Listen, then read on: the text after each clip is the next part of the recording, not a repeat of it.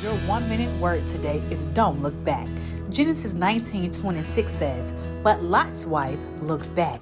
Angels were rushing Lot and his family out of Sodom and Gomorrah because it was being destroyed with fire. The people were wicked. But instead of keeping her focus on the freedom of her future, Lot's wife looked back to the bondage of her past and it cost her life. Like her, some of us cannot embrace God's right now blessings because we are looking to our past. Know that when God calls you away from something, He's going to provide something greater. So when God calls you out of the club, off the street, from that relationship, or off that job, don't look back. You may have to cry sometimes, but don't look back. You may lose some people from your life, but don't look back. When God calls you out of that place, wherever it is and whatever it costs you, don't look back. God has something greater in store.